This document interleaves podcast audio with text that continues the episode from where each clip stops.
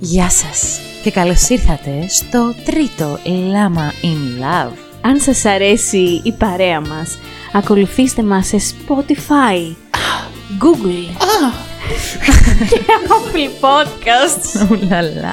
αλλά και στο YouTube. Στο YouTube. Κυρίως στο Spotify. Γεια σας, εδώ είμαστε. Το Lama in Love τρέχει. Ο μήνας Τρέχει το νερό. είναι στα πιο ζεστά του θα έλεγε κανείς, κυριολεκτικά και μεταφορικά. Πάντως πέρασε η μέρα του Αγίου Βαλεντίνου. Δεν σταματάει ο έρωτας. Όχι, όχι. Ποτέ, ίσα ίσα. ποτέ. Πυροδο- Ίσα ίσα τώρα απογειώνεται. Τώρα ναι. έχει φουντώσει ο έρωτας. Ναι, τώρα αφού έχετε κάνει πρώτα το ραντεβού σας ε, του Αγίου Βαλεντίνου, εσείς που το κάνετε, Φάγατε λάκτα, φράουλα, σοκολατάκια, καρδούλες. γνωστή εταιρεία με σήμα κόκκινη καρδούλα. ναι. Η Lacta έβγαλε καμιά ταινία εφέτος. Ε, ναι, κάτι πήρε το μάτι μου στην τηλεόραση. Βασικά δεν ξέρω αν είναι ταινία. Είδα σίγουρα και ένα καινούριο σποτάκι. Νομίζω ότι είναι απλά σποτάκι. Α, ε, Γιατί σταμάτησε να βγάζει εκείνες τις πολύ ωραίες ταινίες, τις πετυχημένες; θα έλεγα. Έλα, εντάξει, είχαν πλάκα. Κοίταξε να δεις, σε σχέση με άλλα που κυκλοφορούν στην ελληνική σκηνή κινηματογράφου και σειρών, α, οι ταινίες της Lacta ήταν οριακά οσκαρικές. Λοιπόν, άλλη χρονιά στο Lama in Love να σχολιάσουμε τις ταινίες Ναι, της ναι, Lacta. ναι, ναι. Νομίζω Βέβαια. ότι και εγώ θα ήθελα. Αλλά Έχουν θα βγει ήθελα πάρα πολλές. να τις ξαναδούμε όλοι μαζί. Θα τις ξαναδούμε. Τρώγοντας όμως Lacta. μία από την κάθε Lacta. Αν νόμιζα θα έλεγες τρώγοντας ΙΟΝ, έτσι. Φαντάζεσαι, μόνη μου. Γιατί η αλήθεια είναι ότι η ΙΟΝ είναι καλύτερη. Η εδώ αλήθεια που είναι τα ότι και λέμε. Εμένα η ΙΟΝ είναι η αγαπημένη μου. Καμία της προαναφερθείσες εταιρείες δεν μας έχει πληρώσει. Όχι, όχι, παιδιά, δεν. Λοιπόν, Σήμερα θα ανέβει το επίπεδο. Ο έρωτας ε, σε άλλη... Επίσημος θα γίνει. Επίσημος. Λίγο royal θα γίνει ο έρωτας. Αυτό, όπως το είπες. Έτσι, Όπως το είπες. Έτσι. Σήμερα θα μιλήσουμε για κάτι το οποίο θέλαμε από πέρσι νομίζω να το κάνουμε τόσο. Είχαμε σχολιάσει ότι για τη συγκεκριμένη σχέση θέλαμε να μιλήσουμε. Τελικά πέρσι περιοριστήκαμε σε έναν φανταστικό έρωτα στον ε, Κωνσταντίνο Μαρκοράκη Μπράβο. στην Μαρίνα κουντουρά του. Κουντουρά του, ναι. Αλλά φέτος θα πάμε πιο real ever και θα κάνουμε όλοι μαζί μια βασιλική επίσκεψη στα ανάκτορα για να μιλήσουμε για τον έρωτα του βασιλιά Καρόλου και της Καμίλα. Καμίλα, Καμίλα. Καμίλα, Καμίλα. Ναι, εντάξει. Βασίλισσα Καμίλα. Καμίλα, Συγγνώμη Καμίλα. κιόλας. έχουμε, στο προηγούμενο, έχουμε σε προηγούμενο επεισόδιο σχολιάσει ότι έχουμε ιδιαίτερη συμπάθεια σε αυτό το ζευγάρι και ιδιαίτερα στην Καμίλα γιατί είναι συγγενής μας. Τους Συγγενείς στον επισκεφθήκαμε, τους επισκεφθήκαμε λοιπόν την προηγούμενη εβδομάδα στα Ανάκτορα και πήραμε μια αποκλειστική συνέντευξη από την ξαδέλφη. Κοίτα, η αλήθεια Καμίλα. είναι ότι την προηγούμενη εβδομάδα ο Κάρολος δεν ήταν στα ανάκτορα. Που ήταν; Ε, ήταν στο νοσοκομείο. Γι' αυτό δεν ήρθε για καφέ, για τσάι. Ναι, η αλήθεια είναι ότι αυτό το θέμα είναι και λιγάκι επίκαιρο κατά κάποιον τρόπο. Γιατί δυστυχώς ο Βασιλιάς Κάρολος διαγνώστηκε με καρκίνο. Οπότε ναι. έχει πέσει πολλή συζήτηση τις τελευταίες δύο εβδομάδες γύρω από αυτό το ζήτημα και το τι θα γίνει με. Πώς θα συνεχιστεί η Βασιλεία και αν κινδυνεύει η ζωή του και μήπως ήρθε η ώρα να αναλάβει ο Βίλιαμ. Γενικά έχει ξεκινήσει μια παραφιλολογία απίστευτη γύρω από το ζήτημα. Ε, εντάξει, Και- σίγουρα έτσι, γιατί πάντα ό,τι συμβαίνει γύρω από το θρόνο συζητιέται πάρα πολύ. Ναι, ναι, ναι. Και στην Αγγλία και διεθνώς. Καλά να είναι ο άνθρωπος, εννοείται, φυσικά. Ε, Ε, να χαρεί λίγο και το θρόνο του, ρε που, ε, παιδιά, ε, μόλις παιδιά, τον εντάξει, επήρε. Πραγματικά. Μάτι, μάτι ο Κάρολος. Περίμενε πόσα χρόνια ήταν ε, Βασίλισσα η Ελισάβετ. Βάλτε τώρα και Ε, πόσο. 200. Ήταν 50 χρόνια νομίζω Βασίλισσα. Ναι, κάπου ε, εκεί. 50 χρόνια περίμενε ο άνθρωπος σχεδόν να γίνει Βασιλιάς. Τον Κάρολο τον είχε κάνει πριν γίνει βασίλισσα. Αυτό ακριβώς. Αυτό τον έκανε και πριν γίνει Βασίλισσα. Οπότε όλα αυτά τα χρόνια ο Κάρολος περιμένει. Και με το που έγινε Βασιλιάς ο άνθρωπος του κάτσε τώρα αυτό τέλος πάντων. Μια πολύ τάραχη η ζωή του Καρόλου, παιδιά. Όντως πολύ τάραχη. Και αυτό που οποίο θέλουμε να πούμε και να διευκρινίσουμε disclaimer από τώρα είναι ότι μην σας μπει καμιά ιδέα ότι εμείς είμαστε οι super duper ενθουσιώδεις, βασιλικοί και ερχόμαστε τώρα εδώ πέρα να σας τα πούμε όλα με Καμία χαρτί σχέση. και καλαμάρι. Εγώ είμαι. Η Μαριαλένα ειδικά είναι. Ναι, είναι η πιο βασιλική Είναι η από πιο όλους μας. βασιλική από όλους, αλλά δηλαδή να φανταστείτε στην κηδεία του Τέος ήταν ε, εκεί, στο, τατό... στο τατόι. λοιπόν, Ποιο τατόι; τέλος στο τατόι. εκεί- Σταθμός το από τη Μονόπολη. Εκεί, εκεί που τον κίδεψαν, στο Τατόι, στα βασιλικά πρώην ανάκτορα. Δεν ξέρω, τι, Πρώτος λέ... ήταν δεν ξέρω τι άκαρο. λέμε, αλλά ακούω αστεία ονόματα και το απολαμβάνω. Εντάξει. Εν πάση περιπτώσει. εντάξει. Λοιπόν, Τέος Τατόι. αλλά εντάξει, ας είμαστε ειλικρινείς, αυτοί οι άνθρωποι είναι.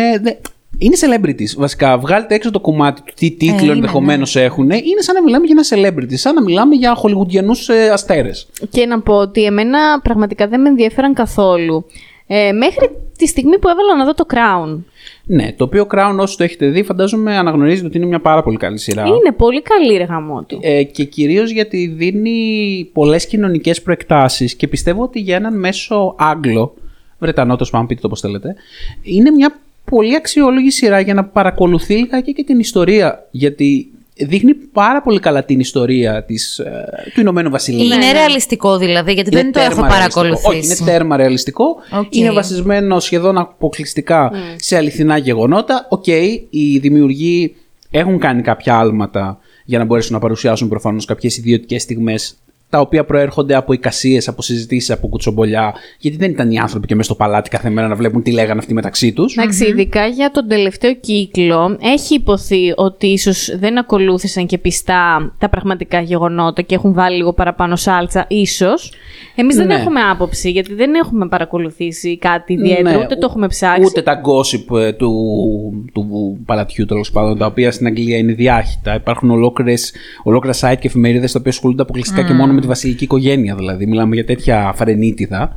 Φαντάζομαι παρόλα αυτά ότι η σειρά όσο expose και να κάνει σε κάποια πράγματα θα κρατάει μια στάση λίγο πιο ε, διακριτική γιατί ε, θεωρώ ότι δεν θα αφήναν να βγει μια σειρά που θάβει το θρόνο ή που- Όχι. όχι. δεν είναι Ε, πολύ διακριτική. Όχι, δεν είναι διακριτική, αλλά έχει πετύχει μια υπέροχη ισορροπία ανάμεσα στο δεν μασάμε τα λόγια μας, ό,τι έγινε θα το δείξουμε, αλλά θα δείξουμε κιόλας τις δύσκολες προεκτάσεις του να έχεις αυτή τη θέση.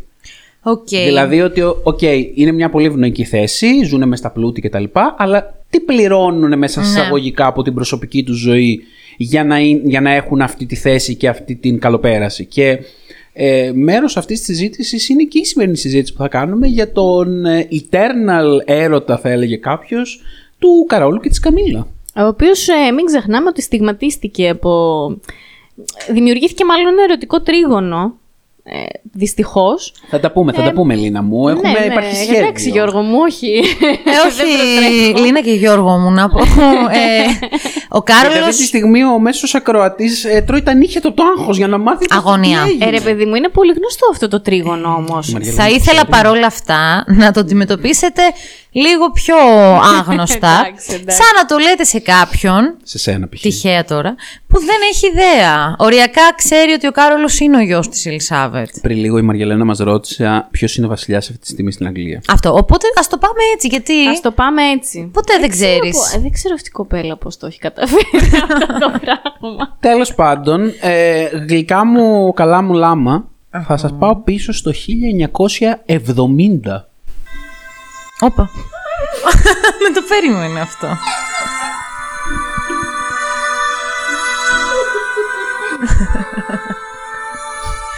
Αυτό τι ωραίο. είναι. Αυτό δεν ήταν επίτηδες, αλλά θα υποθέσουμε ότι έγινε επίτηδες. λοιπόν, Λάθος έγινε. σας πάω λοιπόν πίσω στο 1900...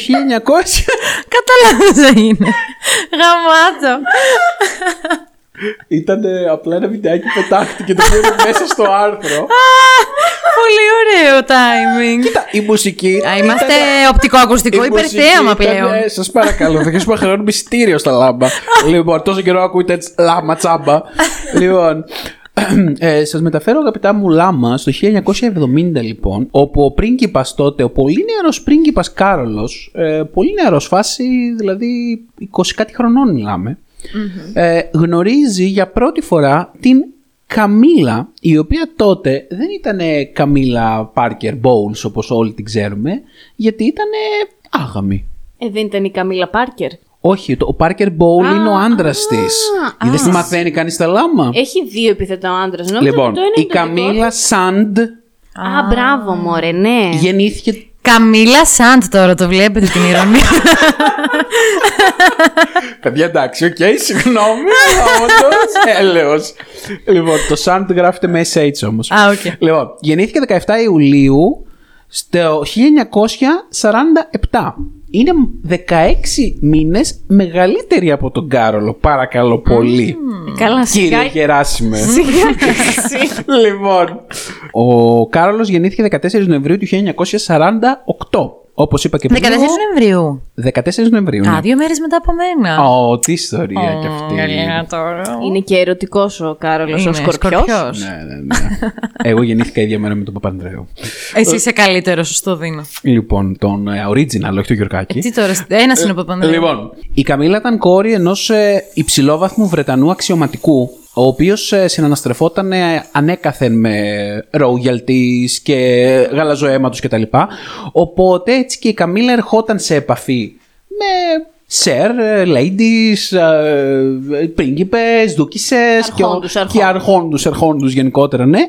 Και παρακολούθησε σχολεία στο Λονδίνο και τελικά στην Ελβετία, παρακαλώ πολύ, η Καμίλα. Α. Πολυσπούδαστη η Καμίλα. Οκ. Με τον Κάρολο γνωρίστηκαν το 1970 σε έναν αγώνα πόλο στο πάρκο του Windsor. Α, μπράβο, το Α, δείχνει ωραία. αυτό στο, στο Crown, το θυμάμαι. Μ, συζήτησαν λοιπόν μεταξύ τους και από αυτή τη συζήτηση κατάλαβαν και οι δύο ότι αγαπούν πάρα πολύ το πόλο και γενικά τις εξωτερικές δραστηριότητες, έχουν παρόμοιο χιούμορ και γενικά περνούσαν καλά. Νομίζω ότι η Καμίλα είχε σχέση όμως. Θα τα μάθετε όλα. στην Ήταν πορεία. ωραίος ο Κάρολος. Όχι, ήταν κακά Ο Κάρολος.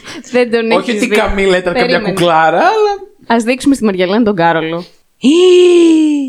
Νόμιζα ότι και στα δύο βλέπω τον Κάρολο του μεταξύ. Μοιάζουν πολύ. Α, η άλλη είναι η Καμίλα. Ναι. Α, δεν την περίμενα για κάποιο λόγο έτσι. η Καμίλα μπορώ να πω ότι είναι σχεδόν απαράλλαχτη από τότε. Ο Κάρολος έχει ομορφήνει. Μάλιστα, μάλιστα. Εντάξει, εδώ σε αυτή τη φωτογραφία που τον δείχνει ο Γιώργος είναι και εμφανίσιμος. Ο καημένος. Είναι κομψός σίγουρα, αυτό μπορούμε να του το δώσουμε. Μάλιστα τα gossips υποστηρίζουν ότι ένα από τα αστεία τα οποία ειπώθηκαν εκείνη τη μέρα της γνωριμίας στο Πόλο ήταν ότι η Καμίλα είπε στον Κάρολο ότι η προ-προ γιαγιά της ήταν ερωμένη του προ-προ-προ παππού του Καρόλου του βασιλιά Εδουάρδου του Εβδόμου. Άκου τώρα. Και μάλιστα είπε, είπε η Καμίλα τώρα γύρω από αυτό αστευόμενη ότι έχουμε πολλά κοινά μεταξύ μας. Οπότε καταλαβαίνετε ότι εξ αρχής ε, η ατμόσφαιρα ήταν ηλεκτρισμένη. Έτσι. Ναι, ναι, ισχύει αυτό. Τώρα, από εκεί και πέρα όμως, μ- μετά από αυτή τη γνωριμία, ο Κάρολος πάρα πολύ γρήγορα έφυγε. Γιατί κατετάγη στο βασιλικό ναυτικό. Α, οκ. Αποχώρησε από την Αγγλία και έμεινε για ένα μεγάλο διάστημα στην Καραϊβική.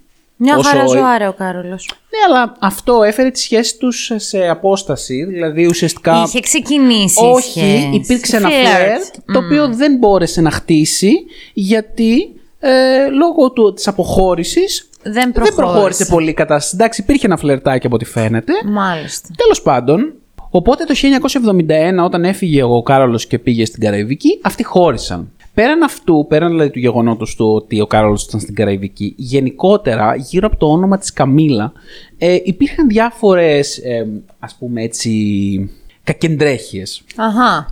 Γιατί πρώτον, ακουγόταν ότι δεν ήταν παρθένα. Δεν το πιστεύω. Μιλάμε για το 1971 και μιλάμε για αυτήν την ερωμένη, η ο- η- μιλάμε για την ερωμένη που υποτίθεται ότι θα μπορούσε εν δυνάμει να γίνει η μελλοντική βασίλισσα του Ηνωμένου Βασιλείου. Πρέπει να είναι παρθένες. Το 1971 από ό,τι φαίνεται ναι. Ναι, οκ. Τώρα φαντάζομαι Όχι. πως όχι. Δεν ξέρω αν η Kate Middleton ήταν παρθένα πριν παντρευτεί το William. Θα πόνταρα στο όχι. Και πέραν αυτού, μπορεί να ήταν από πλούσιος σόι και είπαμε αξιωματικός ο Από πατέρας καλή της, οικογένεια. υψηλόβαθμος κτλ. Ναι, από καλή οικογένεια, αλλά σε κάθε περίπτωση δεν ήταν αριστοκρατική οικογένεια. Ναι. Δεν ήταν γαλαζοαίματη. Ναι. Οπότε ξαναλέω για το 1971, αυτό ίσως θεωρούταν λίγο ταμπού και με, θε, ε, η λογική ήταν ότι ο Κάρολος δεν μπορεί να παντρευτεί μία γυναίκα η οποία δεν είναι από γαλαζοαίματη αριστοκρατική οικογένεια, η οποία μελλοντικά θα γίνει βασίλισσα. Ναι. Οπότε αυτή η σχέση εκ των πραγμάτων ήταν εξ αρχής λίγο, ας το πούμε έτσι, καταδικασμένη. Τουλάχιστον εκείνη την εποχή. Ναι.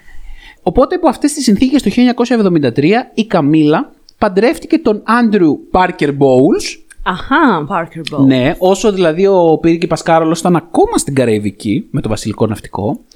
Να πούμε ότι το αστείο είναι ότι ο Άντριου Πάρκερ Μπόουλ πριν παντρευτεί την Καμίλα τα είχε με την πριγκίπισσα Άννα. Η οποία πριγκίπισσα Άννα είναι η Άντε στο αδερφή του καλό. Καρόλου. Όπα. Μμμ. Αυτός τώρα τι γίνεται εδώ; μία με την αδερφή του Καρόλου, μία με την κοπέλα του Καρόλου. Κοίταξε, Τον έπεσε γυρόφερνε όμως. τον Έφυγε από την Κάρολο. πριγκίπισσα, Μήπως πήγε τώρα ήθελε στην τον Parker Κάρολο Bowles. κατά βάθος; Α. Τι λέτε, ρε παιδιά. Λοιπόν, τέλος πάντων, το 1973 παντρεύτηκαν η Καμίλα με τον ε, Άντριου Πάρκερ Bowles και αυτό λέει. Ωραίος ο Άντριου Πάρκερ Μπόλς. Εντάξει. Δεν το. Θα στον δείξω. Ναι, αλλά όχι. Ο τον Κάρολο, εγώ του θεωρώ ότι είναι λίγο Ε, καλύτερος. Πιο νουμπά, πιο Είναι εμφα... φλούφλης. εμφανίσιμος ε, σίγουρα, ξεκάθαρα, ρε παιδί μου, σε σχέση με τον Κάρολο, ναι. Ότι είναι φλόρος είναι, αλλά τώρα όλοι αυτοί είναι και... Και Άντλε. μάλιστα το κουτσομπολιό λέει, κορίτσια, ότι όταν αναβωνιάστηκαν δεν το είχαν συζητήσει καν με τις οικογένειές τους. Απλά το ανακοίνωσαν δημόσια, φέρνοντας τις οικογένειές τους πρωτετελεσμένο. Αυτό γιατί το κάνανε άραγε; Μάλλον για να μην δώσουν την επιλογή να μην συμβεί, αλλά για εκείνη την εποχή, όπως καταλαβαίνετε, ήταν σκάνδαλο. Μιλάμε για το 1973. Αυτή είναι η Καμίλα. Αυτή είναι η Καμίλα στην ημέρα του γάμου Η της, Καμίλα ναι. πολύ ωραία την ημέρα του γάμου της. Ο Άντριου Πάρκερ Μπόλς ήταν αξιωματικός περίπτωτο και εκείνος, οπότε προφανώς από κοινές οικογένειες κτλ. Γενικά όλοι αυτοί ήταν ένα παρεώνι. Πολύ στρατός ρε φίλε. Δηλαδή ο Κάρολος με την πριγκίψα Άννα, τον Άντριου Πάρκερ Μπόουλ, την Καμίλα, ε, την, μια άλλη φίλη της Καμίλα, όλοι αυτοί ήταν ένα παρεόνι και κάπως τέλος πάντων. ε, Ε, ναι, εντάξει. Αυτές ήταν γνωριμίες μεταξύ τους. Ότι Αλληλοπάρθηκαν. Τέλος πάντων, ε, ο Andrew Parker Bowles με την Καμίλα έκαναν δύο παιδιά, τον Τόμ και τη Λόρα. Οπότε η Καμίλα έχει και δύο παιδιά, όπως και ο Από Κάρολος το- έχει δύο παιδιά, όπως ξέρουμε άλλωστε. Οκ. Λοιπόν, και για να καταλάβετε γιατί Αγγλία μιλάμε και τι Σουηδία θα έλεγε κάποιος, ο Κάρολος έγινε νονός του Τόμ του ενός γιου. Γύρισε από την Καραϊβική. Ε, γύρισε, δεν κάθισε μόνιμα στην Καραϊβική. Α, Εντάξει, η αλήθεια είναι ότι παρουσιαζόταν πάρα πολύ ως οικογενειακός φίλος του ζευγαριού. Λοιπόν, πάμε στον Κάρολο και πάμε στα φλέγοντα ζητήματα. Το 1987 χρόνια μετά δηλαδή, όπου σε αυτό το διάστημα γενικά ε, δεν υπήρχε, ε, δεν υπήρχαν παρεδώσε. Εντάξει, η Καμίλα έκανε και παιδιά, ασχολούνταν με τα παιδιά της η καμιλα Λοιπόν, το 1980 λοιπόν, ο Κάρολος, όντας πλέον 31 ετών έχω να σας πω, αρχίζει το τσιριπιπί με την Νταϊάννα Σπένσερ. Παιδιά, γνωστή. φοβάμαι ότι η Μαριαλένα δεν ξέρει την Νταϊάννα. Τη γνωστή Τη Τη Νταϊάννα. Lady Diana, ναι, τη Lady D. Την πριγκίψα Diana, πώς να το πούμε; Α, με τον Κάρολο ήταν η Νταϊάννα. Καταλαβαίνετε τι βιώνουμε αυτή τη στιγμή, εσείς οι ακροατές. Λοιπόν, α, α, ναι, η Diana τότε ήταν μόλις 18 χρονών, παιδιά. Και, για να Πολύ κατα... μικρή ρε παιδιά. και, ε, ναι, μέρος του προβλήματος και αυτό. Ε, μόνο έτσι θα μπορούσε να γοητευτεί από τον Κάρολο. Εντάξει. Τι λες, μωρέ, μόνο, δεν υπήρχε κανένας άλλος λόγος να γοητευτείς από τον πρίγκιπα της Αγγλίας. Τα ναι, λεφτά αυτό του. ακριβώς. ότι- ε, εγώ- Τέλος πάντων, καλά. Μην το αναλύσουμε. Ναι, ε, θα το αναλύσουμε στην πορεία. Ήταν μικρή και αθώα και. Λοιπόν. Ναι. Ε, και για να καταλάβετε το πέρα δώθε που γινόταν εκείνη την εποχή ανάμεσά τους, αυτό που συζητούσαμε, ο Κάρολος αρχικά τα είχε για ένα σύντομο διάστημα με την αδερφή της Νταϊάνα, τη Σάρα Σπένσερ. Ρε παιδιά, τε- πέντε άτομα ζούσαν στην Αγγλία τότε. Ε, αυτός Πόσοι- ήταν ο κύκλος της. πω, ρε, εσύ. πω, πω, πω. Πόσοι νομίζεις είναι τώρα η καλή κοινωνία εκεί πέρα; Η Νταϊάνα τι οικογένεια ήταν; Όχι, αυτή ήταν αριστοκρατική. Ήταν οικογένεια. royalty. Ναι, σκε- λέγονταν, ε, σκέψου ότι ήταν Lady Diana. Δεν Οκ. ήταν Diana, ούτε Μία Καμίλα. Νταϊάνα. Η Νταϊάνα της γειτονιάς. Ναι. Όχι, αυτή ήταν γαλαζοαίματη. Δεν ξέρω, ο πατέρας ήταν σερ, κάτι ήταν. Κάτι τώρα. Δεν ήταν. θυμάμαι λεπτομέρειες για να Οκ, είμαι ειλικρινής. ωραία. Λοιπόν, και μάλιστα δήλωσε κάποια στιγμή η Σάρα Σπένσερ, η αδερφή της, ότι εγώ τους σύστησα ε, τη χαζή που ήμουνα. Α, οκ. Εντάξει, τι έκανες, δεν θα τον έκρυβες για πάντα. Ε, νομίζω θυμάμαι στο, στο Crown ότι πήγε στο σπίτι να επισκεφτεί Ναι, την ναι, κοπέλα, την Σάρα, πώς την είπες. Ακριβώς. Ναι, και εκεί πέρα γνώρισε την Νταϊάνα που η αλήθεια είναι ότι ήταν ένα κοριτσάκι που κάπως ξεχώριζε. Ήταν λίγο ιδιαίτερη. Φτάνουμε λοιπόν στο 1981, οπότε ο Κάρολος, έχοντας μια σχετικά σύντομη σχέση με την Νταϊάννα, ας είμαστε ειλικρινείς, στις 6 Φεβρουαρίου του 1981 της κάνει πρόταση γάμου, παρακαλώ πολύ, στον κήπο τη Καμίλα. Όπα. Εντάξει, τώρα αυτό επίτηδες. Δεν ξέρω, παιδιά. Περίεργο, Άσε περίεργο. ρε Γιώργο. Δεν ξέρω, παιδιά. Πολύ μπλέξιμο. Άσε τώρα. Πολύ μπλέξιμο και μέχρι τις 24 Φεβρουαρίου λέει είχαν μαθευτεί τα νέα γύρω-γύρω στο βασίλειο τέλος πάντων. Όταν ερωτήθηκε η Νταϊάννα σε μια συνέντευξη τύπου την οποία παρεπιπτόντως ε, την έδειξε και, στο, και στην ε, σειρά και όντως ε, μεταδώσαν πολύ ωραία το, το πνεύμα του awkwardness ρώτησαν την Νταϊάννα Νταϊάννα είστε ερωτευμένοι; Και η Νταϊάννα λέει πάρα πολύ έτσι ντροπαλά κοκκίνησε και τα λοιπά και είπε Βεβαίως. Of course. Και ο Κάρολος, πάρα πολύ έτσι κοινικά. ερωτευμένος και πολύ έτσι παθιασμένος, δήλωσε ότι τέλος πάντων και αν σημαίνει αγάπη, ναι. The words to sum up how you feel today, both of you. Just delighted and, and happy. And I, I, I'm amazed that she's uh, been brave enough to take me on. And I suppose in love. Whatever in love means. Καλά, ξεκάθαρα το έκανε για την Καμίλα. Κοίτα, ε, μπορεί να συνδέεται με την Καμίλα το όλο θέμα. Παρ' όλα αυτά, φαντάζομαι ότι.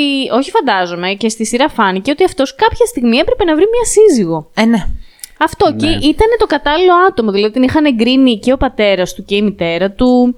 Ε, ήταν α- αυτό που, ε, που χρειαζόταν η θέση αυτή. η Αλλά δεν Νταϊάννα. την ήθελε. Ούτε αυτή τον ήθελε. Α- Αυτή τον ήθελε σε αυτή τη Αυτήν φάση. ήταν εγωιτευμένη πολύ. Εγωιτευμένη, Υπήρχε ένας ναι. έρωτα από μεριά της, έτσι φαίνεται. Ε, από τη μεριά του Καρόλου σίγουρα θα πω όχι. Όχι, όχι, όχι. Ήταν απλά η μια- κατάλληλη νύφη. Ήταν μια καλή επιλογή απλά. Και για την Ταϊάννα θεωρώ ότι γοήτευε η θέση του θρόνου. Όχι ο ίδιος ο Κάρολος. Ε, σίγουρα. Δηλαδή- Τώρα αυτός πάει πάντα μαζί με τη θέση του. Ναι, ναι, Ήταν ναι. ο πρίγκιπας και διάδοχος. Ναι, κάπως πάνε μαζί Μάλιστα. αυτά. OK, OK. Οπότε η Καμίλα από το παράθυρο τους κοίταζε. Καλή η πρώτη που θα το έμαθε είναι. Ναι, έτσι, έτσι. Βέβαια. Βγήκε μετά σε μια συνέντευξη σε εφημερίδα και δήλωσε ότι είναι απίστευτα ενθουσιασμένος και ευγνώμων που η Νταϊάνα είναι έτοιμη να κάνει αυτό το βήμα με εκείνον. Αυτό δηλαδή. Ε, Μάλλον αυτός είναι ο πιο, η πιο ερωτευμένη στάση που θα μπορούσε. Δεν μπόρεσε να πει πιο πολύ. Ε, Δεν μπορούσε, δεν του βγαίνει του ανθρώπου. Ναι. Φαντάσου, πήγε σε συνέντευξη έτοιμη σε εφημερίδα, δεν μπορούσε να πει κάτι πιο παθιάρικο. δεν το είχε. Ή ίσως δεν το έχουν μόλι κιόλας, δεν ξέρω. Μπορεί να μην... Αυτοί δεν το έχουν πολύ να εκφράζουν και συνέστημα. Έχουν μάθει να είναι έτσι λίγο τυπικοί, λίγο. Πιο κρύοι. Ίσως δηλαδή αυτό είναι το πιο παθιάρικο που θα μπορούσε να πει δημοσίως. Ναι. Ε, εντάξει, για την Καμίλα έχει πει περισσότερα. Θα... Δεν ήταν δημοσίως, θα τα πούμε όλα. Λοιπόν, Μαριαλένα μου θα φρίξεις. και εσεί οι 4-5 που δεν θα το ξέρετε. Θα βρίξει θα σκυλί. Λοιπόν, 29 Ιουλίου λοιπόν του 1981 γίνεται ο γάμος του αιώνα μέχρι Wow. τότε όπως αναφέρθηκε και ουσιαστικά μιλάμε για τον γάμο της Νταϊάννα με τον πρίγκιπα Κάρολο, τον οποίο παρακολούθησαν σύμφωνα με εκτιμήσεις τηλεοπτικά 750 εκατομμύρια άνθρωποι. Wow. Και παιδιά, σύμφωνα με πληροφορίες, παρούσα στο γάμο ήταν και η Καμίλα. Ε, καλά, φυσικά, αφού ήταν οικογενειακή φίλη. Ε, ρε, ναι, εσύ. ρε, ο νονός εσύ. των παιδιών της Δεν θα ήταν. την καλούσε. Σωστό, ήταν νονό. Εγώ θα στα πω. Μπέρδεμα, μπέρδεμα. Τέλος πάντων, στον ε, καθεδρικό ναό του Άγιου Παύλου έγινε ο γάμος, όπως καταλαβαίνετε. Ωραίος, πολύ ωραία εκκλησία. Αυτή την εικόνα την ξέρω. Δείχνω παράλληλα και στιγμιότυπα στη Μαριαλένα για να καταλαβαίνει τι γίνεται. είναι τέλος πολύ πάντων. γνωστή η εικόνα. Ναι, ναι, ναι.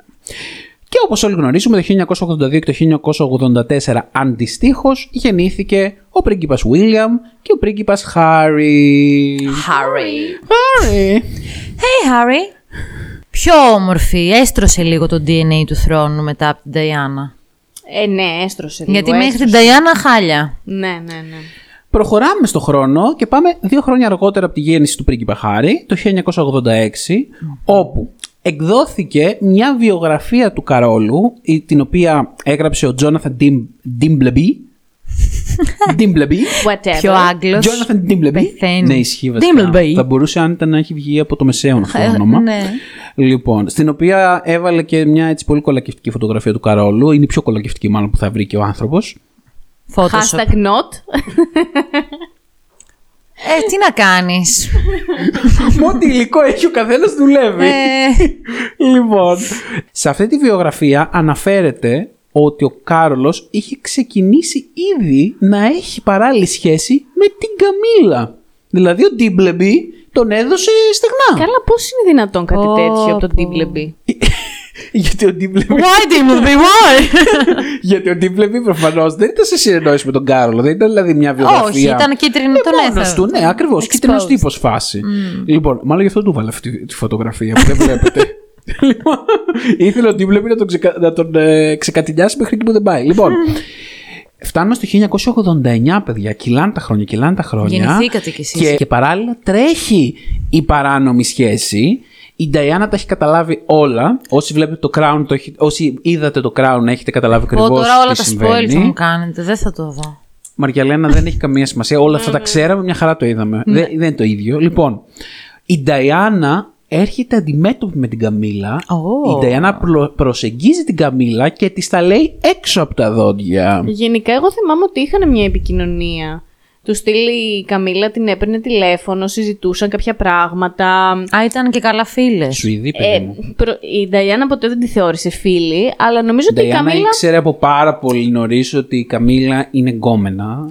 γενικά ήταν γνωστό στο, στο παλάτι. Περνούσαν χρόνο μαζί, πηγαίνανε στο, στο εξοχικό με φίλους και οι, οι δυο τους είχαν πάρα πολύ καλή χημεία. Ήτανε οριακά γνωστό σε όλη την Αγγλία. Δηλαδή, Κρίμα ρε παιδιά. Τι πήγε και άλλη και παντρεύτηκε τόσο γρήγορα; δεν ήξερε μωρέ η κοπέλα που πάει να μπλέξει. Γενικά, Δεν φταίει κανείς άρα σε αυτή την ιστορία. Όλοι θύματα είναι αυτό, του θέλ- θρόνου. αυτό θέλω να σχολιάσω και αυτό ήθελα να σχολιάσω. Να κάνω μια παρένθεση και να πω ότι γενικά σε αυτή την κατάσταση ε, όλοι ήταν θύματα. Ε, ναι, όντως. Και ο Κάρολος και η Καμίλα και φυσικά η Νταϊάννα. Καλά, η Νταϊάννα, η σίγουρα. οποία έμπλεξε σε μια κατάσταση ένα νεαρό κοριτσάκι τελείως ανώριμο, άμαθο. Μπήκε σε μια οικογένεια η οποία είχε απίστευτες απαιτήσεις ε, κοινωνικές και τις Ναι. οποίες έπρεπε να εκπληρώσει ως μέλουσα βασίλισσα.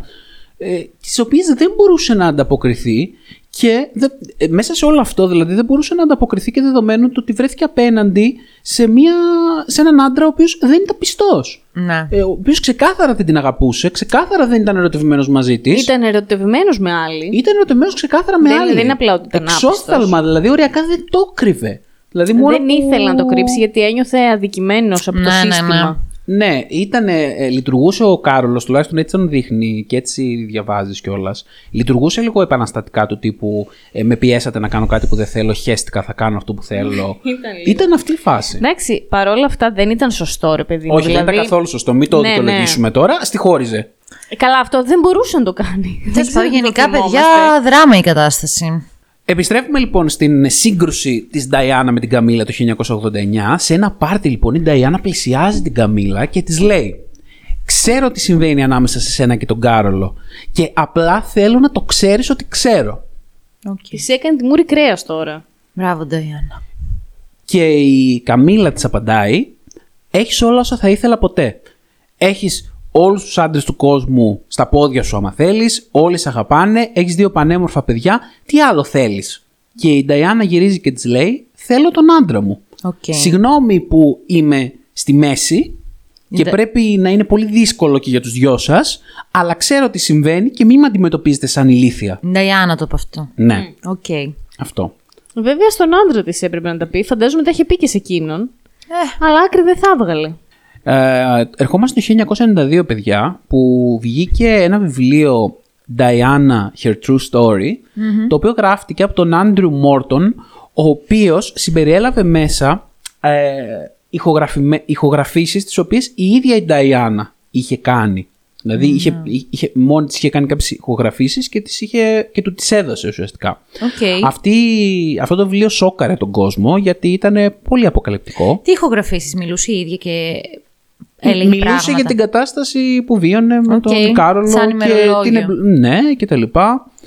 Και όταν αυτό το βιβλίο βγήκε στη δημοσιότητα, καταλαβαίνετε ότι τάραξε απίστευτα το βασίλειο και τον κόσμο γενικότερα που ασχολιόταν με την κατάσταση, γιατί άρχισαν να συζητιούνται πράγματα του τύπου είναι δυνατόν ο Κάρολος υπό αυτές τις συνθήκες να γίνει βασιλιάς μια μέρα; Ε, από την άποψη του ότι υπό αυτές τις συνθήκες όλα δείχναν ότι έπρεπε να χωρίσουν.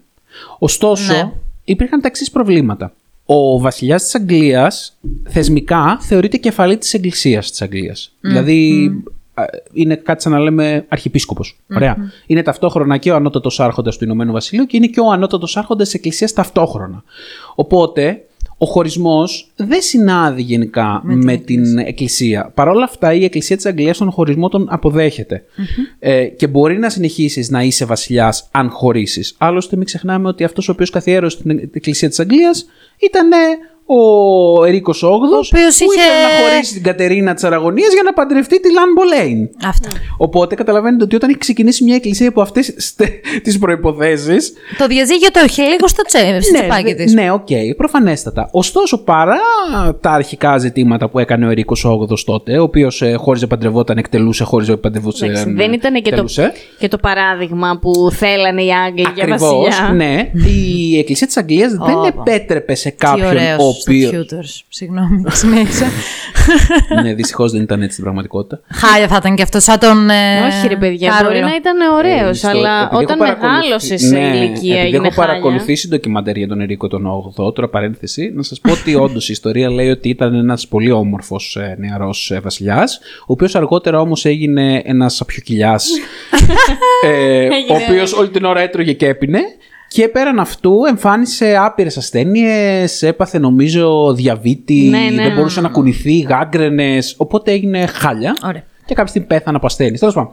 Λοιπόν, και το πρόβλημα λοιπόν που δημιουργήθηκε στην περίπτωση του Καρόλου είναι ότι ενώ του επέτρεπαν να χωρίσει και να μπορεί να γίνει βασιλιάς και πάλι, δεν του επέτρεπαν να χωρίσει, να ξαναπαντρευτεί και να γίνει βασιλιάς. Οκ. Δηλαδή, αν ήθελε να ξαναπαντρευτεί, θα έπρεπε θεωρητικά να εγκαταλείψει το δικαίωμά του στο θρόνο. Ε, Εγώ θυμάμαι ότι με την ε, Νταϊάννα, ο Κάρολος, ε, πηγαίνανε και βρίσκανε τη Βασίλισσα και τον πατέρα, ε, τον πατέρα του Καρόλου και κάνανε συζητήσεις όλοι μαζί και ο Κάρολος επέμενε ότι θέλει να χωρίσει από την Νταϊάννα. Για πολλά χρόνια αυτό. Η Νταϊάννα επέμενε ότι θα ήθελε... Σταμάτα πια. Αυτή η μουσική που ξεπετάγεται σε αυτό το επεισόδιο από παντού. Η Νταϊάννα επέμενε ότι θα ήθελε να προσπαθήσουν. Οκ. Δηλαδή ότι... Δηλαδή, συγγνώμη, ο Κάρολος συζητούσε ανοιχτά μπροστά και με την Νταϊάννα και με τους γονείς ότι θέλω να την χωρίσω. Ναι, ναι, ναι. Ναι, γιατί γενικά- Ρε, παιδιά, ξέραν τι όλοι ξεφτιλίκι συμβαίνει. είχε δεχθεί Ρε, αυτή η ξέρανε κοπέλα. τι συμβαίνει. Ρε εσύ, αυτός θέλει να χωρίσει. Πω, Είναι σαν να πω. στο λέει, θέλω να σε χωρίσω. Δηλαδή, δεν είναι... Οκ, για μένα θα έπρεπε να το δουν αλλιώς. Θα έπρεπε να, να, να το βιώσουν αυτό σαν. εμ, σ- σ- σαν. ε, ποια λέξη ψάχνω, όχι συνέταιροι. Ρε παιδί μου, ήταν και οι δύο Συνεργάτες. στο ίδιο πρόβλημα. Οκ, την Νταϊάννα την Έτσι το έμπλεξε ο βίωναν. Ναι, αλλά- Ακριβώς έτσι το βίωναν όπως λες. Για την Νταϊάννα δεν ήταν τόσο απλό. Βασικά για κανέναν τους δεν ήταν τόσο απλό. Ήταν η προσωπική του ζωή, ρε παιδί μου. Δεν μπορούσαν να το δουν έτσι. Και η Νταϊάννα ήθελε να χωρίσει για να φύγει από αυτό το Όχι, συναισθηματικό αν τέλμα. θυμάσαι, για ένα πολύ μεγάλο διάστημα, ένα, Από ένα κάποια, σημείο και μετά εννοώ. κάποια χρόνια, θε, ήθελε να προσπαθήσει. Ναι, οκ. Ήθελε, στη ναι. σχέση Δεν αυτή. είμαστε στη φάση. Είμαστε στη φάση τώρα που ήθελε όντως να προσπαθήσει. Ναι, ο Κάρολος δεν ήθελε, ήθελε να χωρίσει. Η μητέρα του του έλεγε: Κοίτα να δεις, έχεις ευθύνες, έχεις αυτή τη θέση. Να. Δεν γίνεται να κάνουμε ό,τι θέλουμε. Μην νομίζεις ότι και εγώ με τον πατέρα σου ήμασταν σε όλα τέλεια. Αλλά είπαμε ότι Με τον θα, Φίλιππο. θα προσπαθήσουμε. Το ναι. Μπράβο, Το Μαριαλένα. Φίλιππο το ξέρει. Την Νταϊάννα και τον Κάρολο δεν τους ήξερε. Ε, Αφού είναι Έλληνας. Όχι, πλάκα κάνω. Απλά έχω δει Μπράβο. τη, τη είσαι μισή. Έλληνας. Απλά έχω δει τη μισή. Απλά έχω δει τη μισή πρώτη σεζόν. Γι αυτό. Σωστά, Μέχρι σωστά, εκεί τα ξέρω. σωστά. Να, όλοι επίσης θυμόμαστε όσοι έχουμε δει ή έχουμε διαβάσει τέλος πάντων σχετικά με αυτό το ζήτημα, αυτήν την απίστευτα awkward εξευτελιστική στιγμή όπου η Νταϊάννα βγήκε δημοσίως και έκανε έναν χορό. Τραγούδισε. Α, ήταν σε κάτι γενέθλια του Καρόλου Ναι. για να του κάνει έκπληξη. Ε, ναι, του τραγούδισε ένα τραγούδι, νομίζω. Το οποίο, το οποίο μεταδόθηκε και ναι, δημόσια. ναι, και σε, στα ίδια γενέθλια έκανε και ένα χορό. Νομίζω στα ίδια ήταν. Πόσες φορές να έχει κάνει την ίδια βλακεία. Που αυτού νου η φάτσα νομίζω. Ο Κάρολος ήταν σε φάση. Απλά σκοτώστε με. Γιατί με ρεζιλεύεις έτσι. Δεν πήγε καθόλου. Εντάξει, καλά. αυτό ίσως είναι δική μας μετάφραση της φάτσας του, βέβαια. Δεν θυμάμαι ακριβώς. Όχι, όχι, όχι. α, α, ναι. είναι- δεν πήγε καλά. Εντάξει, καθόλου. αυτό τώρα έχει μικρή σημασία. Έχει. Αυτή προσπαθούσε γενικά να κερδίσει τον άντρα της. Ε, Ναι. Αυτός ήταν ερωτευμένος με άλλη, ήθελε να χωρίσει. Ε, Δεν ήθελε. δηλαδή, εκεί ρε παιδί μου, και εγώ τον λυπόμουν με ποια έννοια ότι αυτός ήξερε τι ήθελε από τη ζωή του. Ναι, ναι. Το διεκδικούσε με όποιο τρόπο μπορούσε. Εντάξει, θα μου πεις γιατί δεν θα μπορούσε να παραιτηθεί. Να μην είναι πια. Αλλά Να αφήσει το θρόνο. αλλά ο, το να αφήσει το θρόνο το ξέρεις ότι σήμαινε και εξορία από το Ηνωμένο Βασίλειο. Σιγά τη χώρα. Ναι, μωρέ, εντάξει, τι δεν έφευγε και αυτό. Καραϊβικία πήγαιναν να ζήσουν με την Καραϊβική Καμίλα καλύτερα. ζωάρα. εντάξει, είναι πολύ μεγάλη αλλαγή. Είναι εντάξει, το Δεν αντιλαμβάνω. είναι εύκολο. Άρα, πράγμα. ο, για να κρατήσει το θρόνο έπρεπε να μείνει ανήπαντρος. Αυτή ήταν ε, η Όχι συνθήκη. ανήπαντρος. Ναι, ναι, ναι. Χωρισμένος. Να μην ξαναπαντρευτεί. Μπορούσε να χωρίσει. Καμία, ούτε ρο η Καμία, αλήθεια. καμία, καμία, τίποτα. Να Οκ. χωρίσει και να μείνει χωρισμένος. Για συνέχα. Λοιπόν, άλλωστε διαδόχους είχαν. Δηλαδή, Ναι. ε, από αυτής της Σωστά, απόψεως σωστά. εξασφαλισμένη ήταν η βασιλική γραμμή. Και φτάνουμε στο 1993. Το 1993 και συγκεκριμένα στις 17 Ιανουαρίου του 1993 Ναι. διαρρέουν στον τύπο προσωπικές συζητήσεις ανάμεσα στον Κάρολο και στην Καμίλα τηλεφωνικές Oh boy. στις οποίες συζητούσαν ας πούμε όχι για καθημερινά Όχι για τον καιρό. όχι για τον καιρό όπως θα συζητούσε ένας μέσος Άγγλος. Κάνανε τηλεφωνικό σεξ. Ω. Ε, όχι, εντάξει. ε, δεν, ναι, είναι- κάνανε. δεν ήταν ακριβώς αυτό. Δεν αντέχω άλλο. Γιατί συμβαίνει αυτό σήμερα; λοιπόν,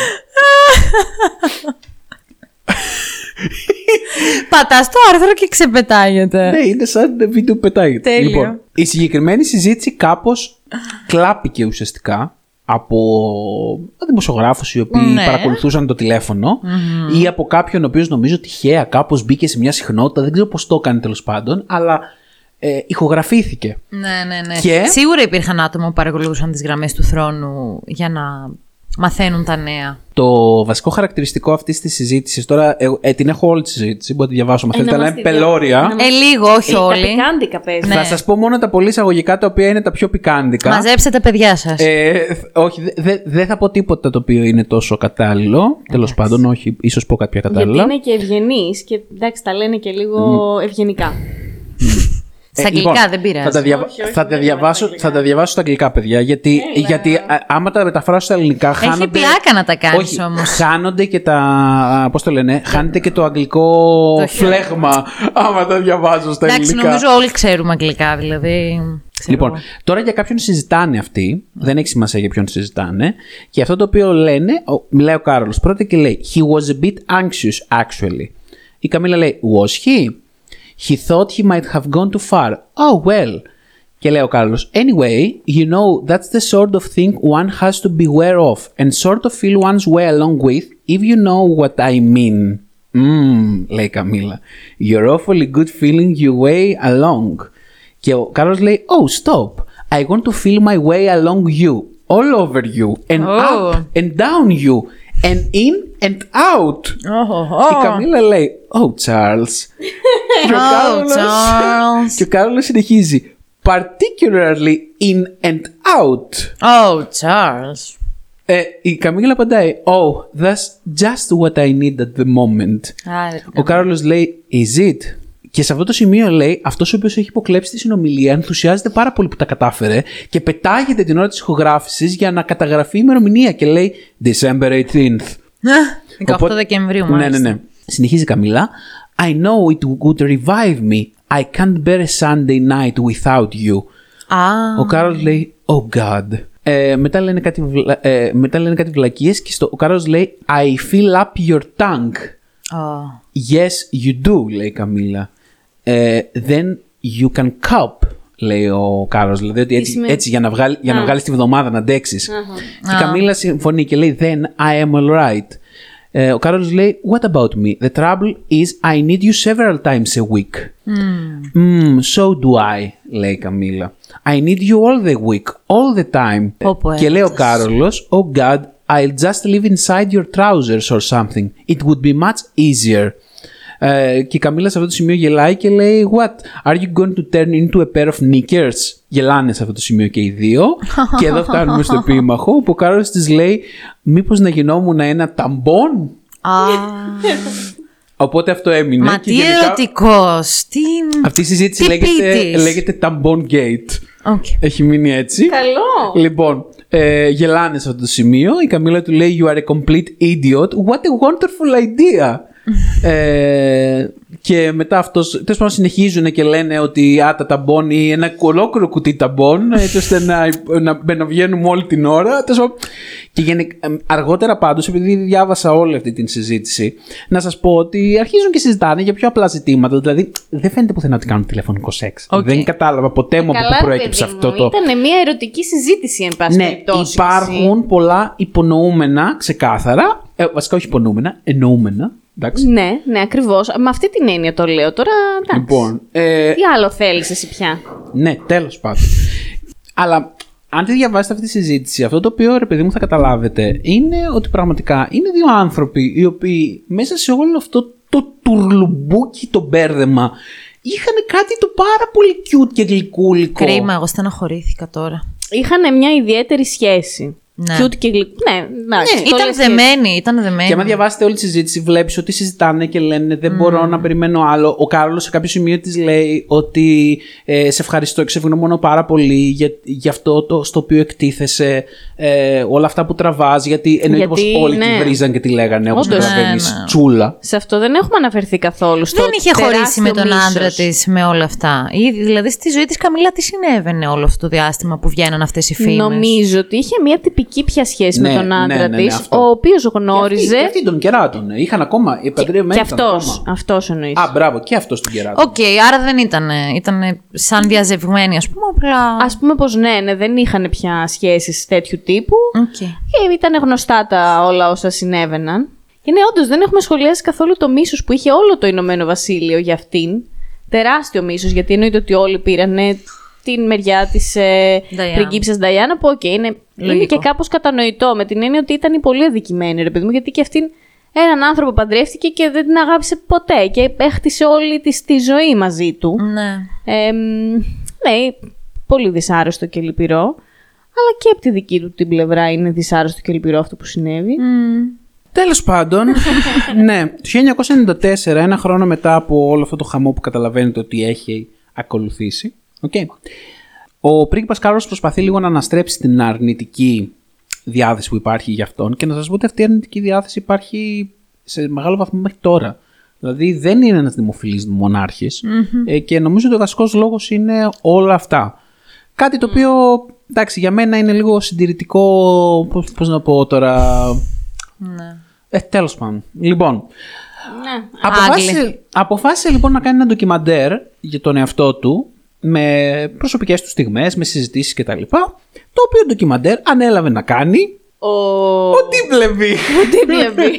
Πού είσαι, ρε Τίμπλεμι. λοιπόν, ε, κάποια στιγμή ο Τίμπλεμπι, καθόλου κυτρινίστηκα, τον ρωτάει ήσουν πιστός και τίμιος απέναντι στην Ταϊάννα, στο γάμο σας; Εξαρτάται, τι εννοείς πιστός. Και ο Κάρολος του απαντάει, ναι, ναι, μέχρι που Δεν πλέον ήμουν. όλα είχαν διαλυθεί και είχαμε προσπαθήσει όσο περισσότερο μπορούσαμε και οι δύο.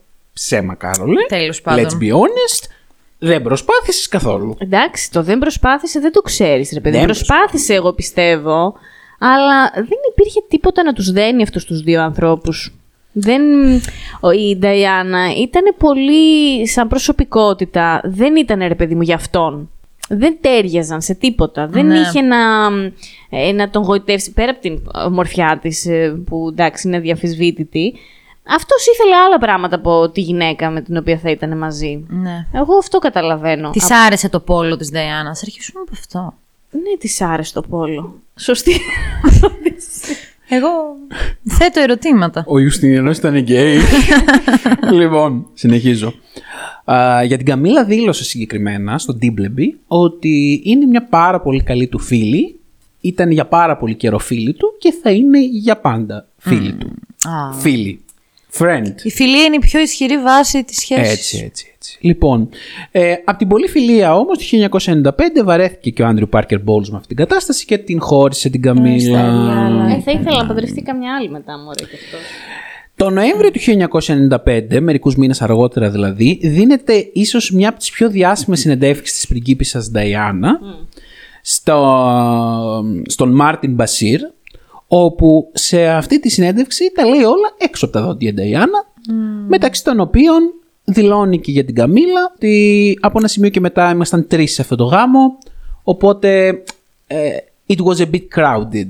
Do you think you'll ever be queen? No, I don't. No. I don't think many people would want me to be queen. Actually, when I say many people, I mean the establishment that I'm married into. Because I do things differently. Because I don't go by a rule book. They see me as a, a threat of some kind. And I'm here to do good. Not, a dis- I'm not a destructive person. I think every strong woman in history has had to walk down a similar path. And I think it's the strength that causes the confusion and the fear. Why is she strong? Where does she get it from? Where is she taking it? Where is she going to use it? Do you think Mrs. Parker Bowles was a factor in the breakdown of your marriage? Well, there were three of us in this marriage, so it was a bit crowded. Αυτό. Ναι, είναι πολύ και γνωστή έχει και συνέντευξη. έτσι ένα γελάκι λίγο λυπημένο. Ναι, όλα τα νεανικά χρόνια έτσι. Κάπω χαρμισμένα, ρε παιδί μου. Κρίμα, ρε γάμο. Αργότερα έγινε ζήτημα με αυτή τη συνέντευξη, έχω να σας πω, γιατί ο αδερφός της Νταϊάννα, ο Earl Spencer, ε, υποστήριξε ότι η Νταϊάννα εξαπατήθηκε από τον ε, Μπασίρ για να δώσει αυτή τη συνέντευξη Ναι. και έγινε πάρα πολύ μεγάλο, μεγάλη συζήτηση τέλος πάντων γύρω από αυτό ότι και το BBC δεν ακολούθησε σωστές πρακτικές, ότι προσπάθησαν να την κοροϊδέψουν, την εξαπάτησαν και το 2021 λέει και το 2021 δήλωσε στο BBC ότι ζητάει συγγνώμη για αυτό που συνέβη τότε και ότι δεν θα ξαναδείξουν τηλεοπτικά αυτή τη συγκεκριμένη συνέντευξη. Δηλαδή, okay. εμέσως παραδέχτηκαν ότι όντως λίγο κάπως έπαιξαν άτιμα σε αυτή τη φάση. Δεν μπορώ να φανταστώ πώς ακριβώς την εξαπάτησαν. Ούτε εγώ το πιστεύω. Γιατί βγήκε να μιλήσει πολύ ξεκάθαρα. Εγώ νομίζω απλά μετά μπήκε στη μέση στο παλάτι Ναι, και ναι, ναι. ίσως ακόμα και η κυβέρνηση. Όχι, και μα θα το είπανε εί- μα εντάξει, το είδαμε μαζέψτε τα κιόλας. λίγο. Ναι, εντάξει, αυτό που συμβαίνει πάντα. Το μωρέ. έδειξε και στο Crown. Το BBC μην ξεχνάμε ότι είναι ένα εθνικό Ναι, ρε, κανάλι, εσύ. οπότε παρενέβη το, το κράτος και το μάζεψε. Τέλος πάντων, το 1996 η- ο Κάρολος και η Νταϊάννα χώρισαν. Επιτέλους. Επιτέλους, πραγματικά. Επιτέλους. Μετά από 15 χρόνια εντάξει, βάσανο. Για όλα βάσανο. αυτά, να σου πω, φταίει σε μεγάλο βαθμό η Ελισάβετ. Που δεν λέω και αυτήν. Ε, εντάξει, ε, με τους κανόνες της, με τα πρέπει της, γιατί και αυτήν με αυτά πορεύτηκε. Με ένα σωρό πρέπει. Ε, αλλά είχε τον γιο της και μία άλλη ξένη κοπέλα και την ύφη της τέλος πάντων σε δυστυχία τόσα χρόνια. Γιατί Ναι. επέμενε σε αυτό το πράγμα. Ότι όχι, θα προσπαθήσετε, όχι, είστε παντρεμένοι, όχι, θα κάνετε το σωστό, όχι, έχετε μια οικογένεια. Α, ήταν ένα λάθος αυτό το πράγμα. Α, ησυχτήρι πια. Άμα ξέμπλεκαν νωρίτερα, ε, πολλά θα μπορούσαν να έχουν διασωθεί από την προσωπική της ζωή και την ψυχολογία τους. Ε, Πολύ πιθανό να ζούσε και η Νταϊάννα. Δηλαδή, θέλω να πω ότι ένα μεγάλο μέρος της όλης αυτής κατάστασης με τους δημοσιογράφους που την κυνηγούσαν κτλ. Το 1997 ο Κάρολος ε, διοργανώνει ένα πάρτι γενεθλίων για την Καμίλα στο, στο εξοχικό του σπίτι, στο High Grove, για τα 50 της γενέθλια.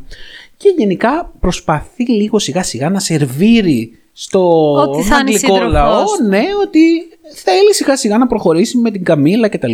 Όμως του τα χαλάει η Νταϊάννα δυστυχώς, η οποία, δυστυχώς, τέλος πάντων, δυστυχώς για την Νταϊάννα, Πήγε και πέθανε. η οποία, η οποία δυστυχώς σκοτώνεται εκείνη τη Πώς χρονιά. πέθανε, ρε παιδιά, θυμίστε μου ε, λίγο. σε ένα αυτοκινητιστικό Τον ατύχημα. θυμάστε εσείς το θάνατό της; Εγώ ναι. Ναι. Εγώ τον θυμάμαι. Θυμάμαι Και εγώ ότι το θυμάμαι, που ήμουν ήμουνα πιο μικρός. Στο σπίτι της ξαδέρφης μου και ξυπνάμε το πρωί τέλος πάντων και κάπως σου βάλαμε τηλεόραση ε, και θυμάμαι ρε παιδί μου τα ξαδέρφια μου που είναι μεγαλύτερα από μένα ότι το σχολίασαν πάρα πολύ έντονο τύπου όπως σκοτώθηκε η Νταϊάννα Οκ. εγώ δεν την ήξερα τότε, ήμουν πάρα πολύ μικρή αλλά θυμάμαι την αντίδρασή τους και ότι γενικά έγινε ένας χαμός στα μίντια Εντάξει, πολύ Την στενάχωρο κυνηγούσαν περιστατικό. δημοσιογράφοι. Θυμάμαι κάτι. Ή όχι. Ναι, Ναι. ε, γενικά την καταδιώκαν ε, οι δημοσιογράφοι σε σημείο παράνοιας όμως. Δηλαδή έβγαινε από το ξενοδοχείο, ε, πλακώνανε οι δημοσιογράφοι από όλα τα στενά, από όλους τους δρόμους. Αλλά στην πραγματικότητα, σύμφωνα τουλάχιστον με αυτά που λένε οι τελευταίες πληροφορίες, το πρόβλημα δεν ήταν το γεγονός ότι την κυνηγάγανε οι δημοσιογράφοι μόνο, αλλά και το γεγονός ότι ο οδηγός τους ε, Είχε ή- πιει. ήταν Εντάξει. Μεθυσμένο. Α, οδηγός της. Ο οδηγός τους ήταν οδηγός του. Πώς τον λέγανε, τώρα κόλλησα. δεν θυμάμαι. Τέλος πάντων, τότε ε, τα είχε με, τα είχε με ένα ναι. Ε, ή- μάλλον τα είχε. Τα είχε, ήταν φίλοι. α, Υπάρχει λίγο Οκ, συζήτηση γύρω από whatever, αυτό. ναι. Ε, τον Ντόντι. Τον Ντόντι. Ο είχε οδηγός μια του σχέση. άλλου. α, Αυτού Ο οδηγός του Ντόντι. Ναι. Ε, ναι, ήταν μεθυσμένος. Εντάξει, τώρα γύρω από αυτό και το Crown όπως τα έδειξε, έχει λίγο. ε, ε, κάποια πράγματα έχουν αμφισβητηθεί, δεν ξέρουμε αν είναι σωστά. Νομίζω το Crown το έδειξε με τέτοιο τρόπο ακριβώς για να δείξει κιόλας ότι δεν είναι ξεκάθαρα. Φάνηκε Ναι, δηλαδή σαν ναι, να θέλει να ίσως. σου πει και, το ίδιο, και η ίδια η σειρά ότι εδώ πέρα δεν ξέρουμε ακριβώς τι παίζει. Υπάρχουν διάφορες κασίες. Ε, Πάντως, ε, όντως, το κυνήγι που υπέστη αυτή η κοπέλα από τους δημοσιογράφους Ισχύει αυτό. ήταν της παράνοιας Ναι, και ναι, ναι. ε, δεν νομίζω ότι οφειλόταν μόνο στην, σε όσα προηγήθηκαν, ρε παιδί μου, με τον Κάρολο και την γίνει ε, πάρα πολύ Καμίλα. διάσημο. Ήταν ένα πάρα πολύ διάσημο άτομο, εξαιρετικά αγαπητό, όπου και να πήγαινε την κυνηγούσαν. Και το οποίο δεν μπορούσε να διαχειριστεί αυτή η δημοσιότητα. Φάνηκε Μα- από το γεγονός. Ήταν ανορεξική για πολλά χρόνια, ήταν σε κατάθλιψη. Καλά, ήταν και σε ένα Καλά. γάμο ο οποίος ήταν full τοξικός. Αυτά ναι, δεν είμαστε σίγουροι ότι έχουν σχέση με την ε, Ναι. δημοσιότητα, αλλά γενικά ε, η δημοσιότητα που είχε ήταν άνευ προηγουμένου. Δεν νομίζω ότι άλλο άτομο, ρε παιδί μου, έχει κυνηγηθεί τόσο πολύ. Δεν ξέρω, τον Brand Pitt να βάλει την Ατζέλινα Τζόλι, δεν ξέρω ποιους να σκεφτώ. Όχι, Κατά όχι, διάνοια. Ούτε κατά διάνοια, ούτε. Οκ. Ναι. Ο Τσιμιτσέλης όμως. Καλά, άστο τώρα. Όχι που δεν θα λέγαμε για ένα Τσιμιτσέλη. Τέλος πάντων, λόγω αυτής της κατάστασης, ο Κάρολος μετά ασχολήθηκε προφανώς με το θέμα. Κράτησε με τη χαμηλό διαχείριση- προφίλ αναγκαστικά και όλα. με τη διαχείριση της κηδείας της Νταϊάννα και τα λοιπά. Και ερχόμαστε στο 1998 που ο Κάρολος προσπαθεί σιγά σιγά να ξανασερβίρει, ας το πούμε έτσι, τη σχέση του με την Καμίλα. Δήλωσε στους δημοσιογράφους ότι η Καμίλα γνώρισε τον πρίγκιπα Βίλιαμ και ότι σύντομα θα γνωρίσει και τον πρίγκιπα Χάρη. Ωστόσο, μαθαίνετε εκείνη την εποχή γενικά, γίνεται η υπόθεση ότι η Βασίλισσα δεν εγκρίνει τη σχέση. Αλίμονο. Ακόμα δεν εγκρίνει τη σχέση γιατί, με την Καμίλα. γιατί ήταν και χωρισμένοι αυτοί πλέον. Ακριβώς. Ήταν και αυτό πρόβλημα. Μπράβο. Ο- γιατί ε, ήταν πλέον ξεκάθαρο ότι πρόκειται για Μιχαλίδα. Χριστέ. δηλαδή ο- ήταν όλα λάθος. Ναι. Εδώ είχαμε προβλήματα το 1970 ότι αυτή είχε, δεν ήταν Παρθένα. Τώρα φτάσαμε στο πρόβλημα του ότι είναι και μοιχαλίδα.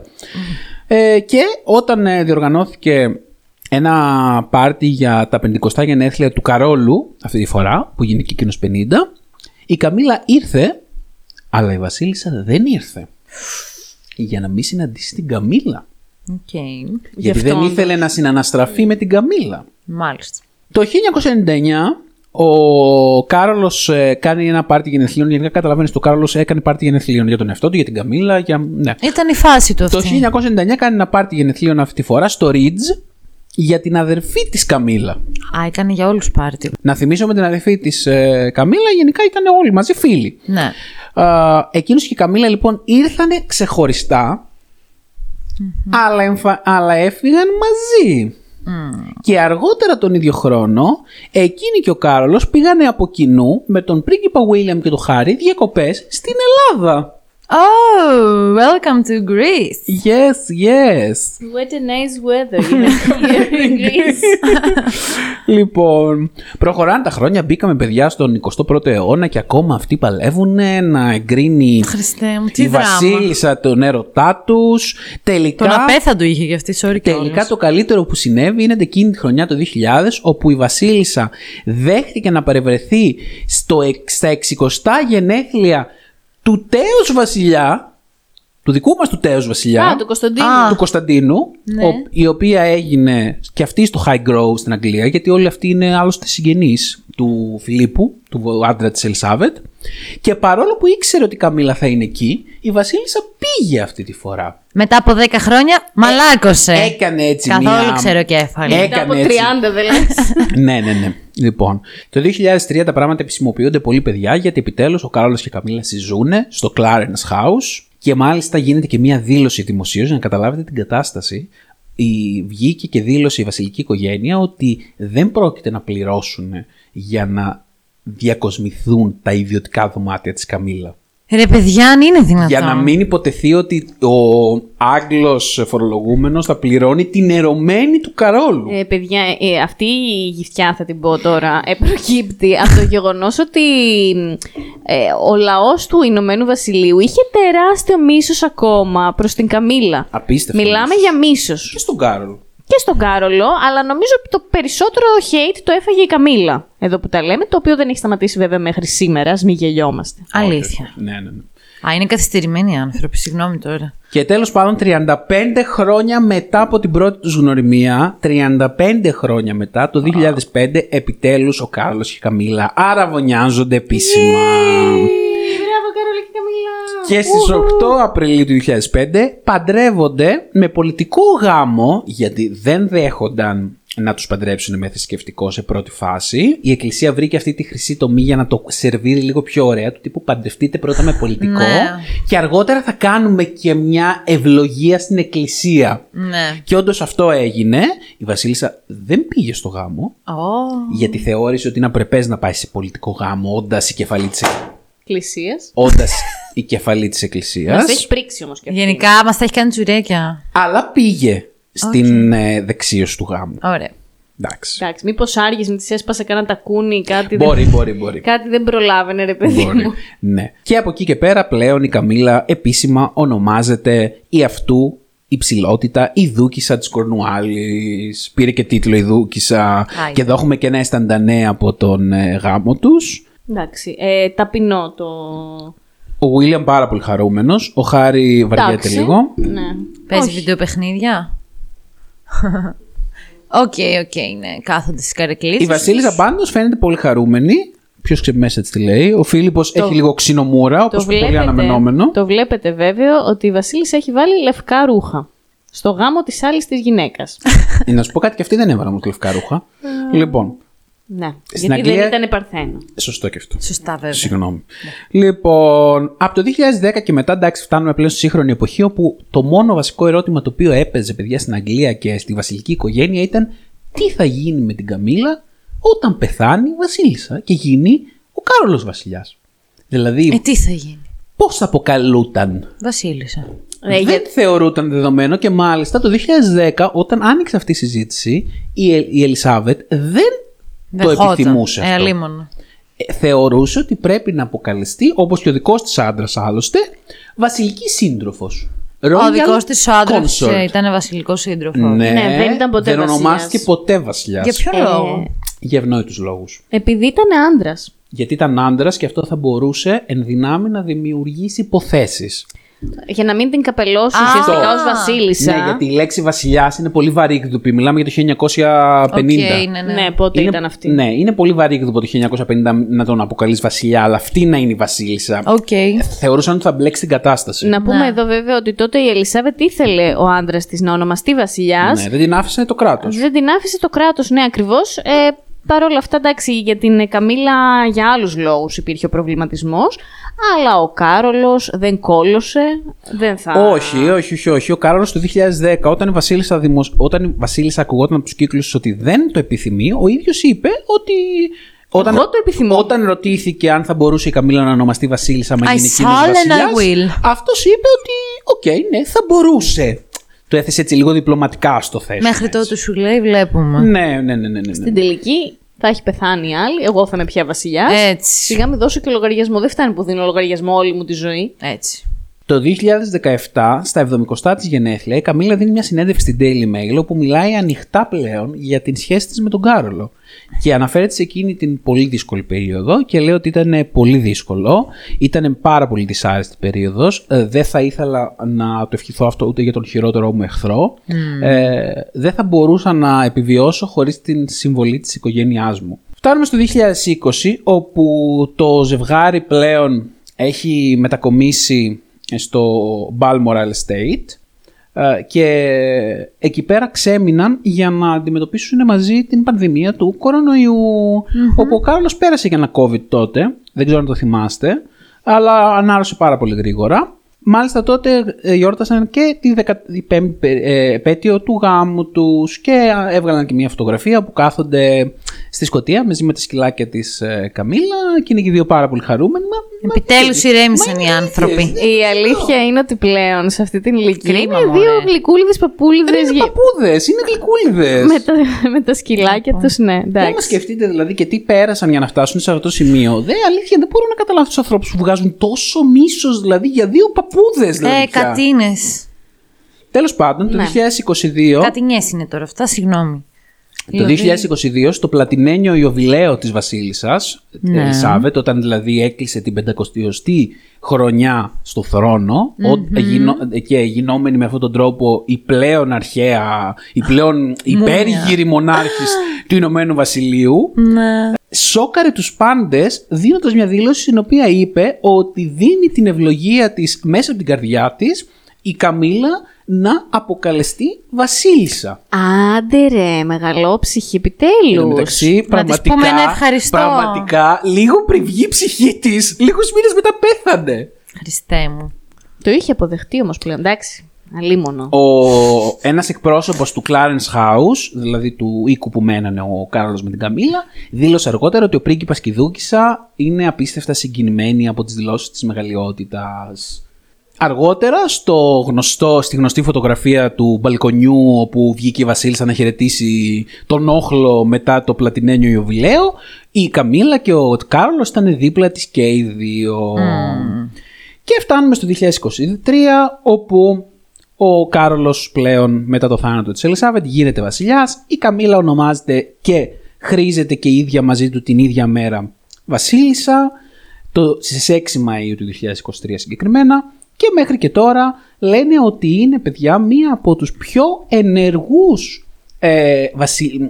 ένα από τα πιο ενεργά μέλη της βασιλικής οικογένειας μαζί με τον William. Δηλαδή ότι οι δι- αυτοί οι δύο αυτή τη στιγμή τρέχουν περισσότερο από όλους ε, τις δουλειές τους στέματος. Μπράβο τα παιδιά. Μπράβο, μπράβο. Έβγε. Αυτά για Χαίρομαι τον πολύ μεγάλο για την έρωτα. Καμίλα. Και επειδή Ναι, είναι ξαδέλφη, ναι, αλλά ναι. και για όσα πέρασε. Ε, της άξιζε. Για πες εσύ που είσαι ένας τρίτος τώρα ακροατής. Πολύ ρομαντική ιστορία. Ε, στενοχωριέμαι πολύ για την Ταϊάννα. Πάρα πολύ. Δηλαδή, Ναι, όχι, έζησε είναι μια πολύ ζωή στενάχωρο. άδοξη και ναι. Ε, εντάξει, γενικά ρε παιδί μου, όλο αυτό το κομμάτι με το θρόνο και την Αγγλία είναι ένα- μια πολύ μεγάλη συζήτηση και ας μην το πάμε εκεί γιατί έχει άλλο βάρος. Θα το κρατήσω ανάλαφρο στην ιστορία του Καρόλου και της καμιλα Ε, και θα πω αυτό ότι είναι πολύ ρομαντική ιστορία και χαίρομαι που κατάφεραν και τελικά μείναν μαζί. Ο έρωτας νίκησε. Εντάξει, ρωμα... ρομαντική είναι με μία έννοια. Όντως, βασικά, εμένα μου κάνει εντύπωση το πόσο επιμονή είχαν σε αυτόν τον έρωτα. Ναι, πόσο ναι. πολύ θέλανε να είναι μαζί από όταν ήταν, ε, δεν ξέρω, 25-30 χρονών που το γνωρίστηκαν. Σου μένει και ένα αποθυμένο ρε εσύ. Δηλαδή, όταν έχεις τόσο εμπόδια Ναι, και όλους ναι, αυτούς ισχύει. να σου λένε όχι, εσύ σου γίνεται ακόμα μεγαλύτερη επιθυμία και ο έρωτος για το άλλο πρόσωπο. Ναι, το έχω σκεφτεί αυτό, όντως. Ε, οπότε, ναι, και σίγουρα ήταν πολύ ταιριαστή εξ αρχής. Ε, εντάξει, μια κατά βάση λίγο στενάχωρη ιστορία που όμως είχε happy end τουλάχιστον για τα δύο άτομα Ναι. αυτού του τριγώνου. Ε, που εντάξει και με την Ταϊάννα βέβαια είχε λήξει το ζήτημα αρκετά χρόνια και πριν το θάνατό της. Απλά υ- υπάρχει και αυτό το μαύρο αγκάθι του πρόωρου θανάτου. Ναι. Ε, μ, εγώ θα πω για την Καμίλα ότι είναι πάρα πολύ δυσάρεστο το πόσο μίσος έχει φάει όλη της τη ζωή από έναν ολόκληρο λαό στην πραγματικότητα. Μη σου πω και από, ε, από άλλους εκτός του Διεθνώς. λαού. και από Ναι, άλλους και από άλλους, ναι, ισχύει αυτό. Δηλαδή όταν, πα- όταν έγινε βασιλιάς και αντίστοιχα εκείνη βασίλισσα, το πόσο hate και το πόσοι μπαίνουν και γράφανε η πραγματική βασίλισσα είναι η Νταϊάννα. Τώρα, τώρα να μπεις Ρε στη, φίλε, στο. έλεος δηλαδή, δεν ενδιαφέρον, δεν, δεν, δεν, δεν, ήθε- δεν τον ήθελε, τι να κάνουμε τώρα, φτάνει. Μην εξάπτεσαι. Τώρα να μπεις στο Royal Family στο Instagram. Από κάτω, όπου έχει φωτογραφία της Καμίλα, από κάτω θα δεις να λένε δεκάδες σχόλια ε, για την Ταϊάννα και ότι μόνο αυτή αναγνωρίζουμε σαν βασίλισσα και αυτή θα είναι για πάντα η βασίλισσα και μ, διάφορα hate comments τέλος πάντων για την Καμίλα. Εν τω μεταξύ, εμένα με ρωτάτε, από αυτά που έχω διαβάσει και έχω δει και από το Crown που είδαμε κτλ. Δεν μπορώ να αντιληφθώ αυτή την αγιοποίηση της Νταϊάννα. Δεν σας λέω ότι η γυναίκα ήταν κακιά. Όχι. Ρε, Δεν υποστηρίζω αυτό. Απλά δεν καταλαβαίνω τι το τόσο Ήτανε- ξεχωριστό είχε. Τίποτα. Ρε παιδί μου, ήταν ένα θύμα καταρχάς. Ήταν θύμα, οπότε αυτό και. Ναι, αυτό. Άρα δηλαδή την λατρεύουμε με το πρώτο πληθυντικό μέσα εισαγωγικά, απλά γιατί ήταν θύμα. Ε, όχι μόνο. Ρε παιδί μου, Γιατί, μερικά άτομα έχουν αυτό το εσύ; άστρο. Ναι, Ε, εντάξει. έτσι κι αλλιώς. Ναι. Δηλαδή Αυτό ήταν. εννοώ ότι δεν καταλαβαίνω το άστρο της. Δεν Ήταν μπορώ να το δω. και, ήτανε και πολύ όμορφη εμφανισιακά. Ήταν, ήταν. Ήτανε μια γυναίκα που ασχολήθηκε πάρα πολύ. Ήταν λίγο πιο ζεστή σαν άνθρωπος σε σχέση με την υπόλοιπη οικογένεια. Ισχύει. Φαίνεται ότι ήταν λίγο πιο λαοπρόσιτη. Αυτό. Το ότι πέθανε νωρίς την αγιοποίησε περισσότερο. Αυτό ισχύει σίγουρα και εν μέση σε όλης αυτής της κατάστασης. Ε, βέβαια. Παρ' όλα αυτά, η αγάπη που της είχε ο κόσμος ήταν ήδη πολύ μεγάλη και Αιμονική. Πριν το θάνατό Ναι, ναι, της. ναι. Ε, εγώ νομίζω ασχολήθηκε και με πάρα πολλές. Ε, μ, πώς το λένε, όχι αγαθοργίες. Φιλανθρωπίες. Με πάρα πολλές φιλανθρωπίες. ναι, ε, απλά έψαχνα άλλη λέξη.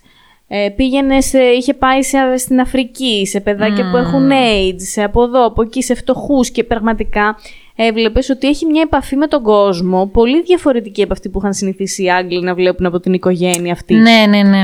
Επομένως έγινε πάρα πολύ αγαπητή. Ήταν η πριγκίπισσα του λαού. Συν την αιμονή που έχουν οι Άγγλοι γενικά με το θρόνο, η οποία είναι υπαρκτή. Οπότε ναι, ένα ναι. παραπάνω, θεωρώ. Απλά ε, και ακόμα και την Ελισάβετ ποτέ δεν την αγάπησαν, νομίζω, με αυτόν τον Όχι, τρόπο. όχι. ναι, ναι, ναι. Την αγάπησαν, Δεν το συζητώ καν. Αλλά όχι με αυτόν τον τρόπο.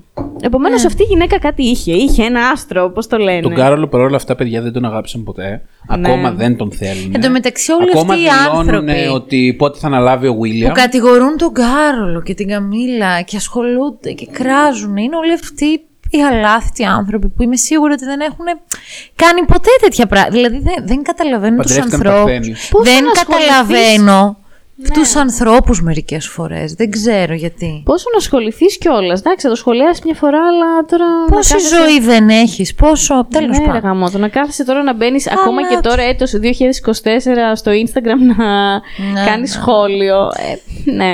Τέλος πάντων, πάντως εμείς βρήκαμε πολύ ωραία την ιστορία του Κάρολου. Εγώ τουλάχιστον που δεν την ήξερα κιόλας. Πολύ ωραία είναι. Έχει ενδιαφέρον και κοινωνικό ενδιαφέρον ναι. και από όλα τα ενδιαφέροντα τέλος πάντων. ε, Ναι. αυτά. Ελπίζουμε. Να Και σας ο άρεσε, ε. Χάρη συνέχισε, δεν θα τον αναλύσουμε, αλλά θέλω να πω απλά ότι ε, συνέχισε λίγο την αντιδραστικότητα. Καλά, ο Χάρη ε, είναι σε άλλο κεφάλαιο. ναι. Είναι συζήτηση για άλλο επεισόδιο. Αυτό, Είναι, αυτό. είναι. Λοιπόν, Θα έπρεπε να το έχουμε κάνει ήδη. θα το αλλά... κάνουμε όταν έρθει η ώρα. Λοιπόν, σας αποχαιρετούμε. Ελπίζουμε να περάσατε ένα ωραίο ερωτικό πρωινό ή Whatever. απόγευμα μαζί μας. Ελπίζω να μην ήμουν η μόνη που δεν ήξερα την ιστορία. Είμαι σίγουρος ότι δεν είσαι μόνη. Εγώ πιστεύω είσαι η μόνη. Με τόσες λεπτομέρειες, ε, όχι, εντάξει. Ναι. και εσύ Είμαστε όχι. εδώ πέρα, φέραμε πληροφορίες στα λάμπα. Δεν λέω για τις λεπτομέρειες, ναι. Πώς τον λέγανε τον άλλον, Dumbledore, όχι. Dumbledore, ναι. Dimbleby. Dimbleby. Ποιος ήξερε το Dimbleby; Λοιπόν, Σας χαιρετούμε. Goodbye. γεια σας. Goodbye, darling. Goodbye, darling.